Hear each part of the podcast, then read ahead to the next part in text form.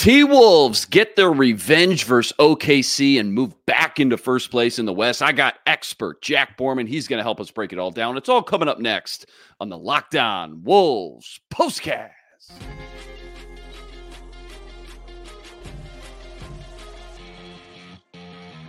You are Locked On Wolves postcast, part of Locked On Minnesota on the Locked On Podcast Network. Your team every day. What's up? What's up? Back in the lab, back at it. Another T Wolves postcast episode right here on the Locked On Sports Minnesota Network. You got myself, Luke Inman, at Luke underscore Spinman. That's the man, Jack Borman. He's on Twitter at JR Borman13. And before we get into all the action, Jack, quick reminder tonight's episode brought to you by FanDuel. Make every moment more with America's number one sportsbook and official sportsbook partner of the NBA. Right now, new customers, you're getting $200 in bonus bets with any $5 bet. $200 when you bet just five. Check it all out. Visit fanduel.com slash locked on NBA. All right, man. Uh, you know, the last time these two teams played in the same building, it, it turned into a laugher 129 106 OKC. But tonight, Wolves flipped the script. They got their revenge. They held one of the best offenses in the entire NBA to just 101 points.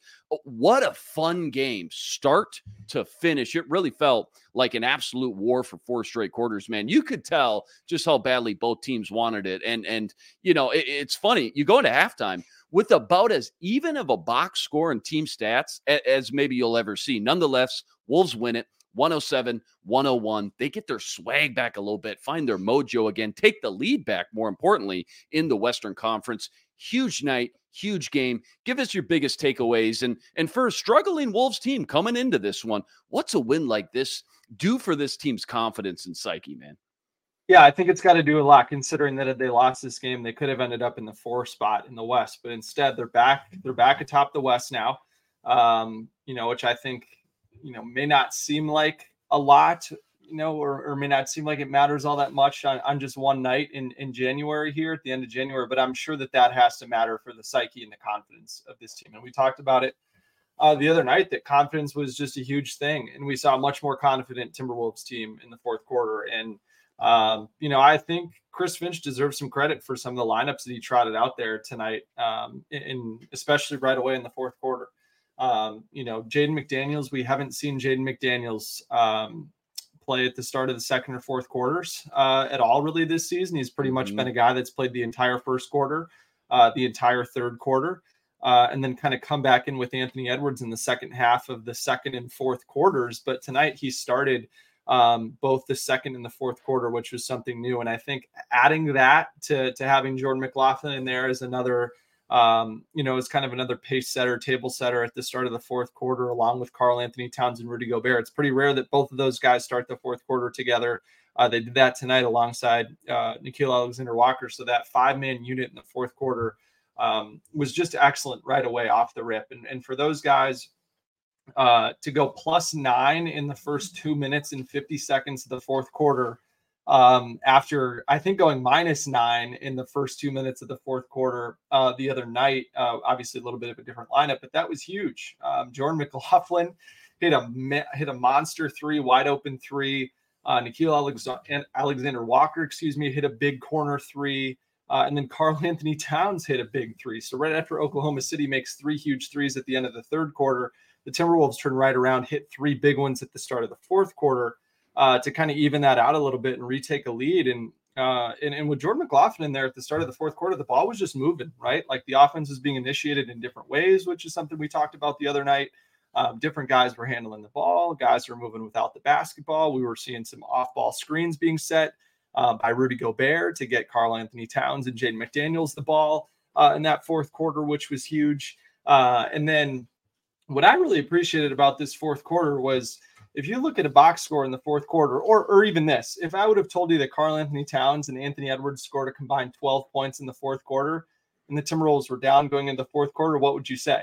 You'd probably say that the Timberwolves would lose that fourth quarter, right? Right. But but that was the exact opposite tonight, right? They scored 34 points in the fourth quarter. Only 12 of them came from their two stars.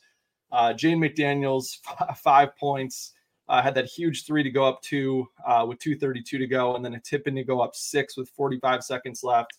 Uh, Nickeil Alexander Walker had seven, uh, tied the, I believe, tied Anthony Edwards for the, the lead in the fourth quarter scoring. Um, had a huge go-ahead mid-range shot, uh, which was which was big time. And then Jordan McLaughlin had another awesome, you know, kind of rainbow floater over Chet that was at a pretty monster point in the game. And then you you had that Naz Reid three that was that was pretty huge off of an Anthony Edwards assist where he drew the defense in at the middle of the floor and kicked out to Naz. So I think you know the way that so many different guys were involved in the offense in that fourth quarter, touching the ball, moving without the ball. Um, and the fact that both Ant and Karl got off of the ball early in the fourth quarter really allowed um, really allowed the ball to just flow, everybody to kind of find a rhythm, uh, feel like they were a part of the action, uh, which which I thought was really important. And then on the other side of the ball in that fourth quarter, um, Jalen Williams uh, has been the leading scorer for the Thunder so far this season uh, in the fourth quarter. And the Wolves did an excellent job on him. He was just one of five for three points in that quarter.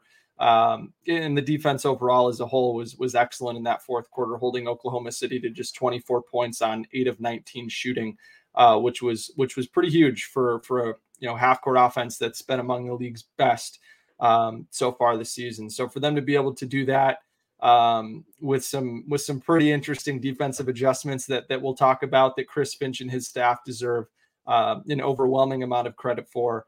Um, but just to see these Timberwolves you know, come from behind. I think that was only the third loss all season that Oklahoma City has had when they're leading going into the fourth quarter.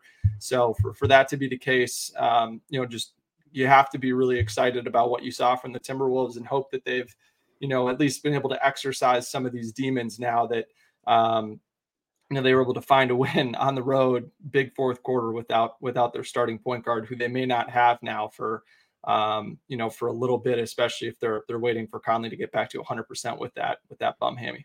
Yeah, so many layers I'd love to get into from this one. Such an incredible game, but you called it an absolute war. It certainly felt like it. Uh, what more can you say about this defense, man, specifically, and what they just did to one of the best offenses in the league? What stuck out the most? And I guess where I'm going with this is can you go a little bit more in depth as far as Finch's defensive game plan? Because putting Jaden on Chet turned out to be a really great move and paid huge dividends in the end, didn't it? 100% and those two guys are pretty similar build, right? Like I actually think Jaden McDaniels might weigh more than Chet Holmgren, and Chet Holmgren is maybe an inch taller than than Jaden McDaniels. Um, so as as much as people think that that might be like a super out of left field idea, it may seem that way on the surface, but those guys are actually pretty similarly built. Um, but but yeah, so it started out there, right?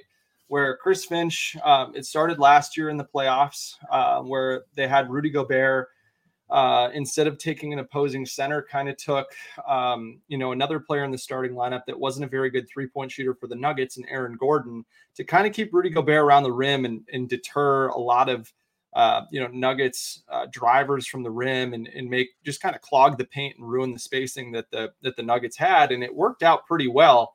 Um, putting Karl-Anthony Towns on a on a burlier, bigger Jokic at the five, and they they kind of carried the same uh, idea here, right? So Josh Giddey coming into this game, 0 of 13 from three over the last six. I know the, thank you, Jeff, for that.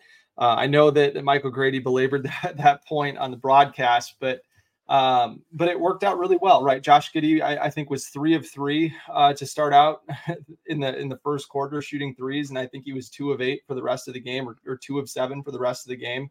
Yeah, um, and one of those threes, how lucky was that man? Just barely got over the rim. Right. Looked like it was going to be short. And but so, yeah, I, I, was glad that the Timberwolves didn't abandon that game plan. Right. And so, uh, given that Oklahoma City, right, Chet Holmgren is their five, they don't really have a bigger, burlier four, right? So mm-hmm. they put mm-hmm. Karl-Anthony Towns on Lu Dort, another guy who, I mean, to Lu Dort's credit, he's been shooting the three pretty well in the high 30s this year, but that's not what he's been his whole career, and his shot mechanics haven't changed this year. So um, they again dared Lu Dort to shoot it, and Karl-Anthony Towns didn't really try to run him off the line.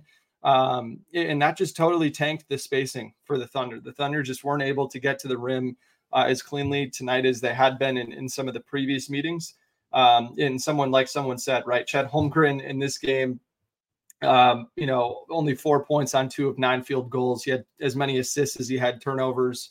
Uh, Dort was 0 of 7. So Karl-Anthony Towns deserves deserves his credit there. And then, you know, I, I really liked the fact that they mixed up who they put on Shai Gilgeous Alexander. Um, Jaden McDaniels, uh, saw some time on him, but for the majority of the game, it was it was Nickeil Alexander Walker, his cousin, uh, Shai Alexander, or excuse me, Shai Gilgeous Alexander Walker. Oh my goodness, Shai Gilgeous Alexander's cousin, uh, Nickeil Alexander Walker, that was guarding him for the majority of right. this game. And then when Nowell was off the floor, it was Anthony Edwards who was taking that challenge. And, and we saw Ant, you know, you never see Ant asked to come out of the game because he's gassed, but he has to come out of the game because he was gassed at that. I think it was, you know, right near the end of that third quarter um, because he was doing such an excellent job of, you know, at least making Shai work, right? And you want to make these guys work for everything, uh, especially on the second night of a back to back for them.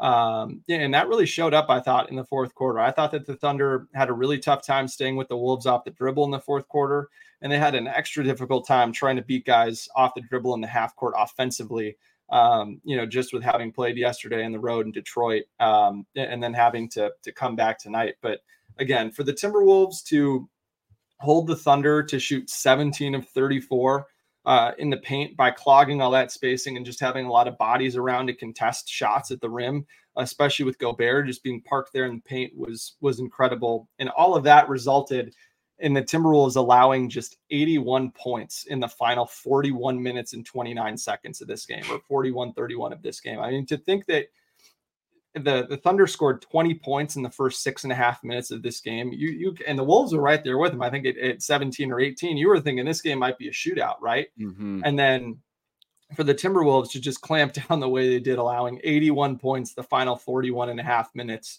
that's championship level defense, right? Against one of the team's best half court offenses. And, and obviously, you know, you can say what you want about the Thunder, how young they are, you know, they're inexperienced, yada, yada, whatever. Um, but I mean, the, the numbers at this point don't lie. Like, I feel pretty good that Oklahoma City's got a good half court offense for the most part. Um, they have really good spacing. Uh, you know, even with their non shooters, do a good job of, of kind of activating those guys out of the corners to help the spacing for everyone else, and they're extremely well coached. So for the Timberwolves to have a stretch like that of, of prolonged defensive excellence on the road um, in a game with you know pretty big stakes considering what was on the line here for the you know to tie the season series at two get revenge for that last game in minnesota that they pissed away um, was was pretty huge. So uh, you just got to clap it up and uh, and give some give some snaps for the Timberwolves defense and, and Chris Finch and his staff for for kind of going outside the box on on some of the matchups to, to help gain an advantage here.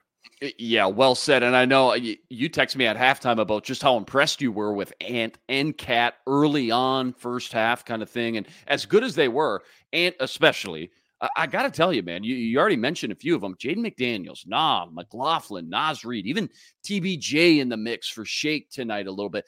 They all earned some flowers too. So I know Ant's going to be, you know, the game MVP, so to speak, the biggest X factor. But what was your favorite performance from all the role guys who stepped up huge tonight? Because there was a lot of great options tonight. Total team effort and team performance that got them the dub.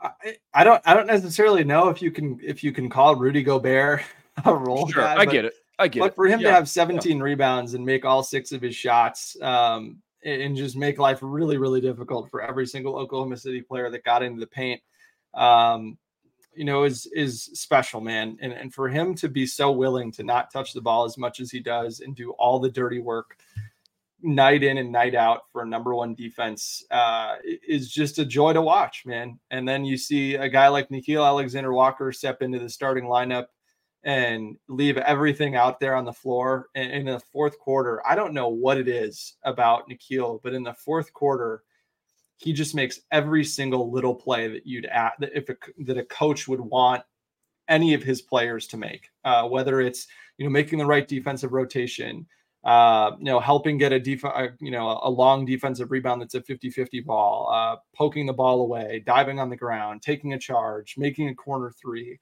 you know, making the extra pass, all these little things he does perfectly. But I think if I had to give kind of a, a, a runner up um, for for role performance, you know, we've already talked about Jordan McLaughlin, which was obviously huge, but I thought Jaden McDaniels, man, um, he's really had some some struggles at different points, especially in the second half of games. We've, we've talked a lot about how he's had some really good starts and really good first halves of games, uh, but he hasn't really been a whole much of a or a whole lot of a factor for the Timberwolves in this fourth in the fourth quarter this season.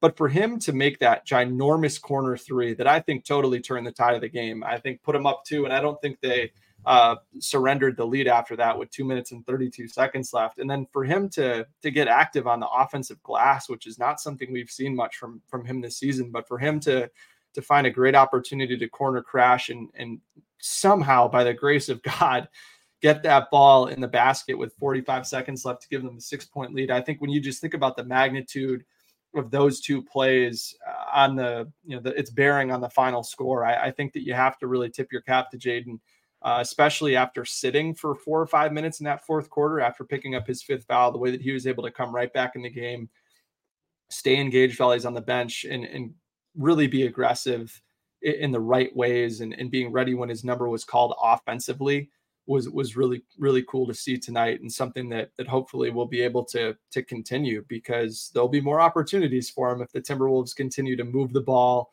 uh, move without the basketball like they did tonight and make the extra pass because he's going to be waiting there in the corner, whether it's to, to take a corner three or to pump and drive and, and finish at the rim. I, I think that he's going to have some opportunity here so long as the Timberwolves can can make this type of play offensively in the fourth quarter become more of the norm than what we've seen in the past with a lot of ball watching off the ball and just dancing and, and not really getting off the ball early and, and making the Timberwolves really easy to guard. So now they kind of have a fork in the road, and it'll be interesting to see uh, which direction the Timberwolves go here uh, after you know what what may very well may be their their best win of the season so far.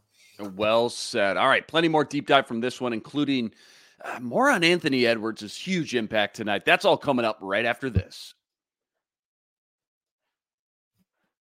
Quick reminder tonight's episode brought to you by FanDuel. Make every moment more with America's number one sportsbook and official sportsbook partner of the NBA. Right now, new customers, you're getting $200 in bonus bets when you place any $5 wager. That's $200 in bonus bets when you throw down just $5 on any bet. You will not find a better promo than this one all year, and you don't even have to win. So, if you've been thinking about joining FanDuel, no better time to get in on all the action. The app, oh, so easy to use, and they got everything you need money lines, parlays, prop bets, over unders, you name it, they got it. FanDuel's got everything you need to bet on the entire NBA season, and it's by far the easiest and simplest betting app to use. Go check it out for yourself.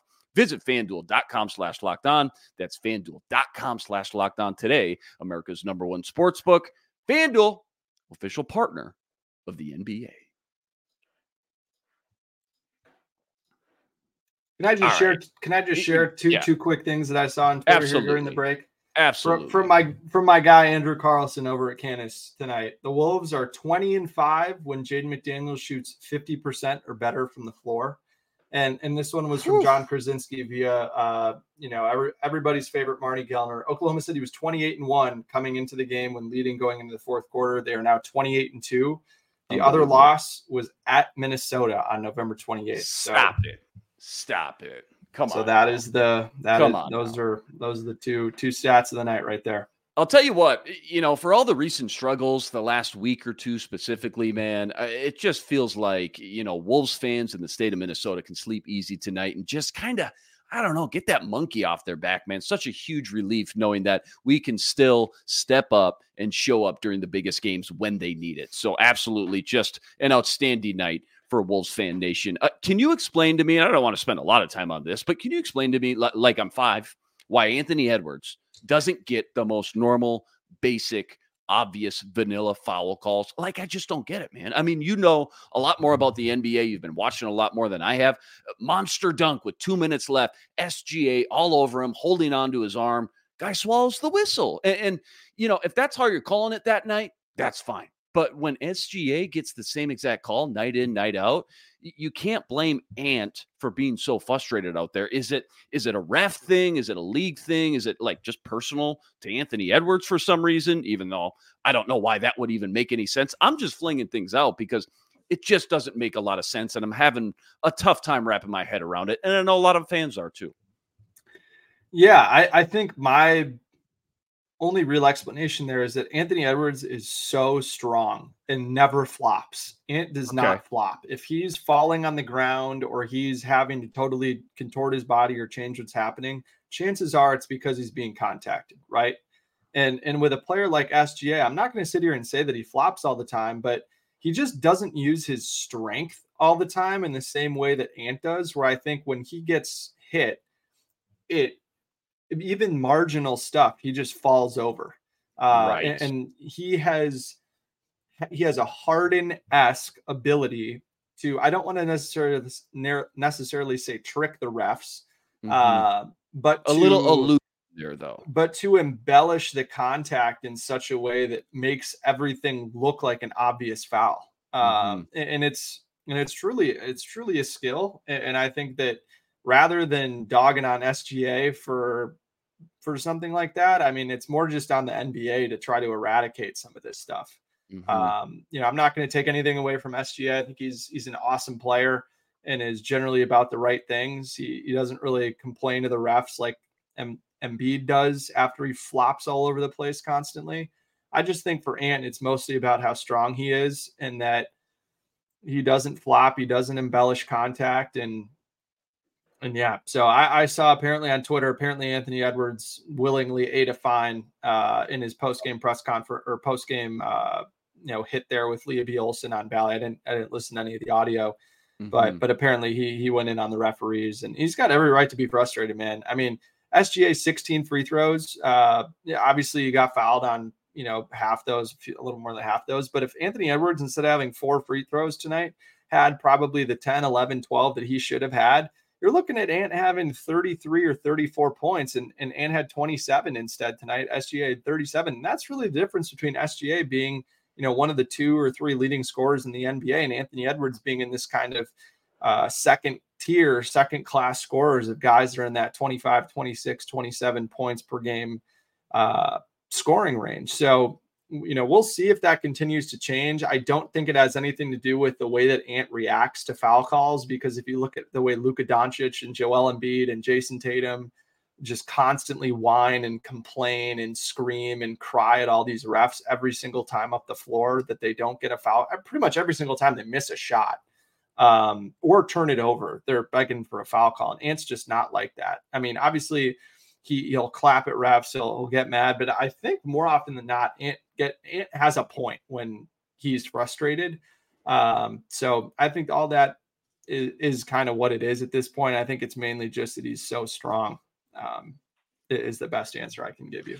What's your impression? I know we kind of cherry pick some of these other role guys, but what's your uh, impression and evaluation of Nas since he's been here, and and how much has he grown from last year to now in this role? Because his off ball defense continues to stick out for me in a good way, and I think more and more he gets real playing time with Conley out now, the the more he's just going to be able to develop and grow into just an even better overall player and, and be that next lead guard in the lineup consistently for long stretches if needed. But give me your snapshot, just kind of scouting report on him, because if he can develop these raw skills that he's got, that's a huge plus for this team, isn't it? It totally is. I mean, and the thing for Nickeil is, you know, he was kind of in that awkward – stage where by the time it was about you know he developed his game as a rookie and as a second year player and that he was getting ready to kind of try to make his mark uh, play more minutes he got traded to utah and then even in utah in a rebuilding situation he didn't play a whole lot. And so for him to be able to really kind of grow into this role and just play extremely hard in a smaller role last season after he was acquired. And and I don't necessarily want to call it garbage time because that's not necessarily what it was with different guys in and out of the lineup.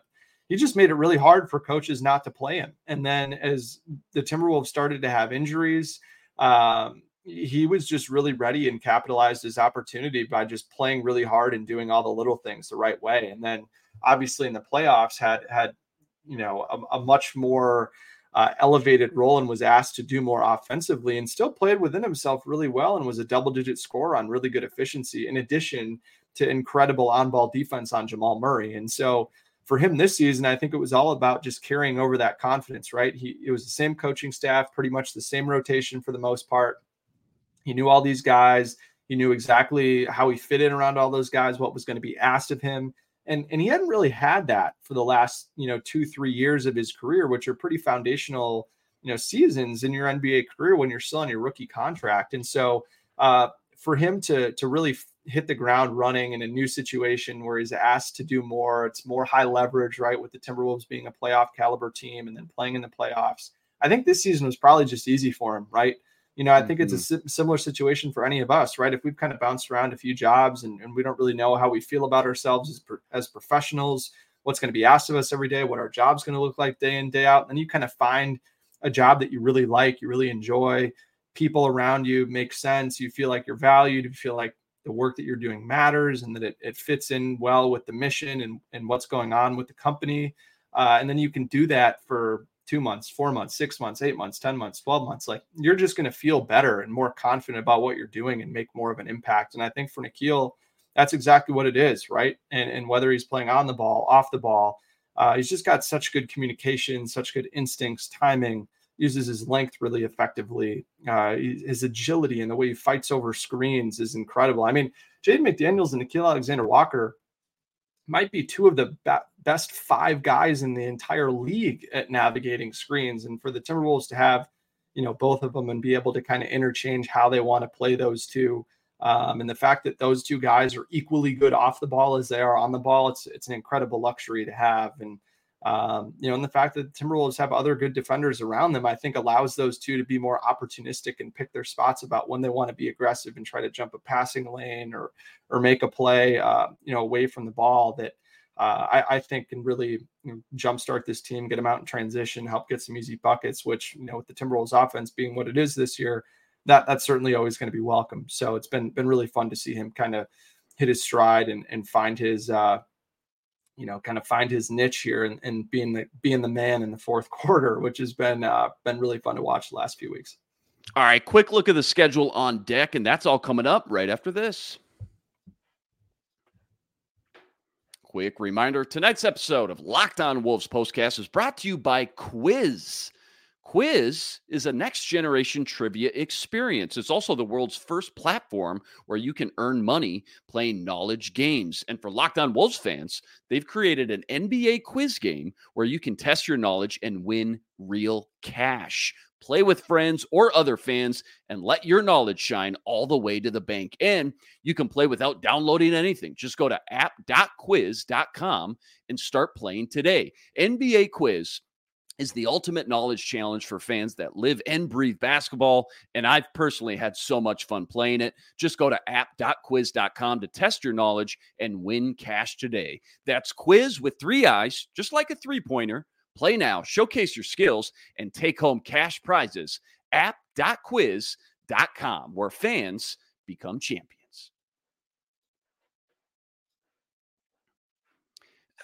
Can I get a quick 60 seconds on this OKC team, man? I, I know we've done some game previews and, and, this is the fourth matchup now, but how different is this OKC team versus the OKC team we saw in the first three matchup earlier this year, in your opinion? And I guess, like, what have you just learned the most in these four games now? Like a little bit bigger sample size to chew on. Where are the Wolves' biggest mismatches? And, and you know, what are OKC's biggest weaknesses they need to try and expose more? Because there's definitely a world now where these two teams meet again in the playoffs. And that might be, man, just on paper as of now, eh, eh, you know, after watching what we just watched, that might be one of the best matchups come May and June. Yeah, I think I mean if you want to if you want to look at mismatches, uh, the first the first one is, is, pretty obvious, pretty glaring. Oklahoma City is is 29th in both in both offensive rebounding percentage and defensive rebounding percentage.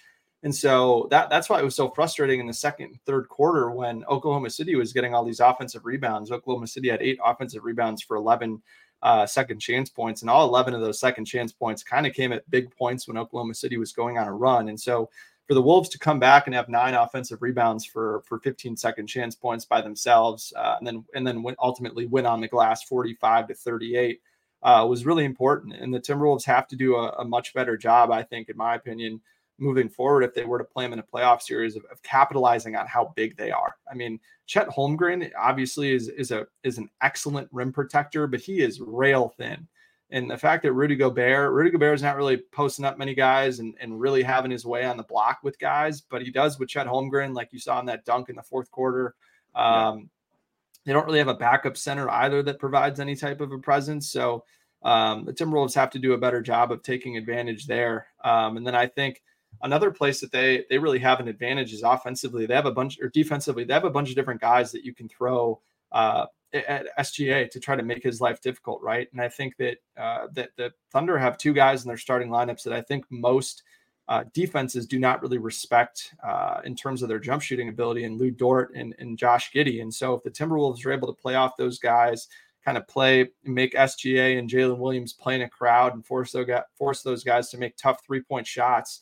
Um, you know, they shot six of ten tonight collectively from from three. Those two players, but uh, I think they do much more of their damage on the drive, especially getting into the paint. I think they did a great job of, for the most part, keeping those guys out of the paint and, and forcing them to make tough shots. And so that's going to be an area where uh, the Timberwolves need to do better if they play them again in the playoffs. And then on the other side of things for Oklahoma City, Oklahoma City is a phenomenal team in, ter- in terms of turning opponents over in the half court and then turning those turnovers into points on the other end of the floor. They do a great job of of running in transition, and so that's an area that the Timberwolves have actually been pretty good in this season in terms of their transition defense. That's arguably been, you know, the thing they've turned around the most this season compared to last season.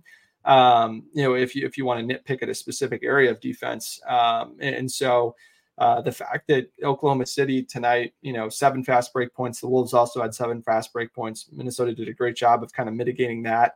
Um, and, and again, I mean, Oklahoma City had 14 points off of 13 Wolves turnovers, but you know, the fact that the Wolves were able to take 11 off of 12 Oklahoma City turnovers, you got to feel pretty good about you know just being minus three in that matchup. So uh, I think that it's it's it's really kind of an interesting game of, of strength on weakness, right? Where these two teams, um, you know, really are are kind of opposites in, in some capacities. But then again, think if you think about it this way, right? Like Minnesota has a correctable problem in terms of turnovers, right? You'd think that with the personnel they have, they'd be able to figure some of that out.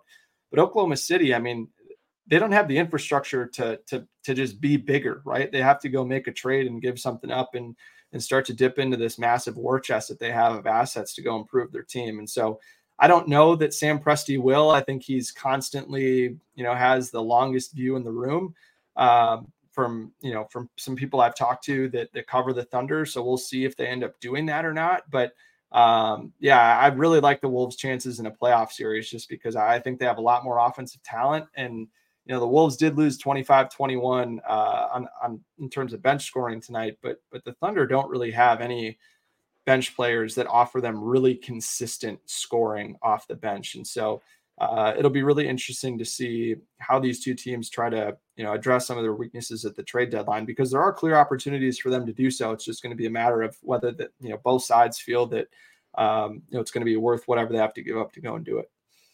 All right, last one, real quick. We got to get out of here. 60 seconds schedule coming up. Finally, back at home for three straight Mavs, Magic, Rockets, then Bulls, Bucks, Clippers all on the road. Obviously, this OKC game was the one everyone had circled on the schedule for quite a while now. But when you see the next week or so coming up, what's something that sticks out the most, or you know, which matchup or game are you most intrigued or excited about? I think for me, it's got to be Luka, right? Um, you know, just with the way he's playing, obviously scored 73 points the other night. Uh, has just been on a historic tear. Uh, they have Kyrie Irving back in the lineup now.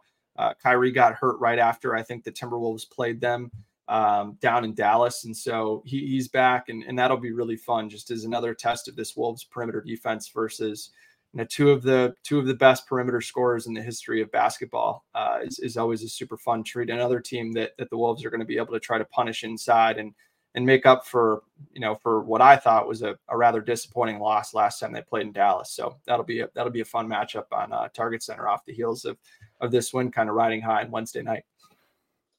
Well said. Well done tonight, as always. Wolves maybe lose the battle. They win the war, though. They take down the Thunder on the road, steal first place back in the Western Conference, led by Ants 27 points tonight. Back at home Wednesday versus the Mavs. Tip off for that one, 7 p.m. Central Standard Time. As always, huge shout out to everyone that joined us in the postcast tonight. Always love the feedback, the comments after every game. And rest assured, we're going to be back each and every game, same time, same place, right here to break it all down. Remember, you got to go check out all of Jack's work on Twitter at JRBorman13 and make sure you check him out on the Minnesota basketball party each and every Wednesday with the full crew Sam Ekstrom, Gophers legend Ron Johnson, Carol Evans, Reggie Wilson, and if you haven't already, Ben Beckman ripping it up over on the Locked On Wolves podcast each and every day as well. That'll do it for us tonight.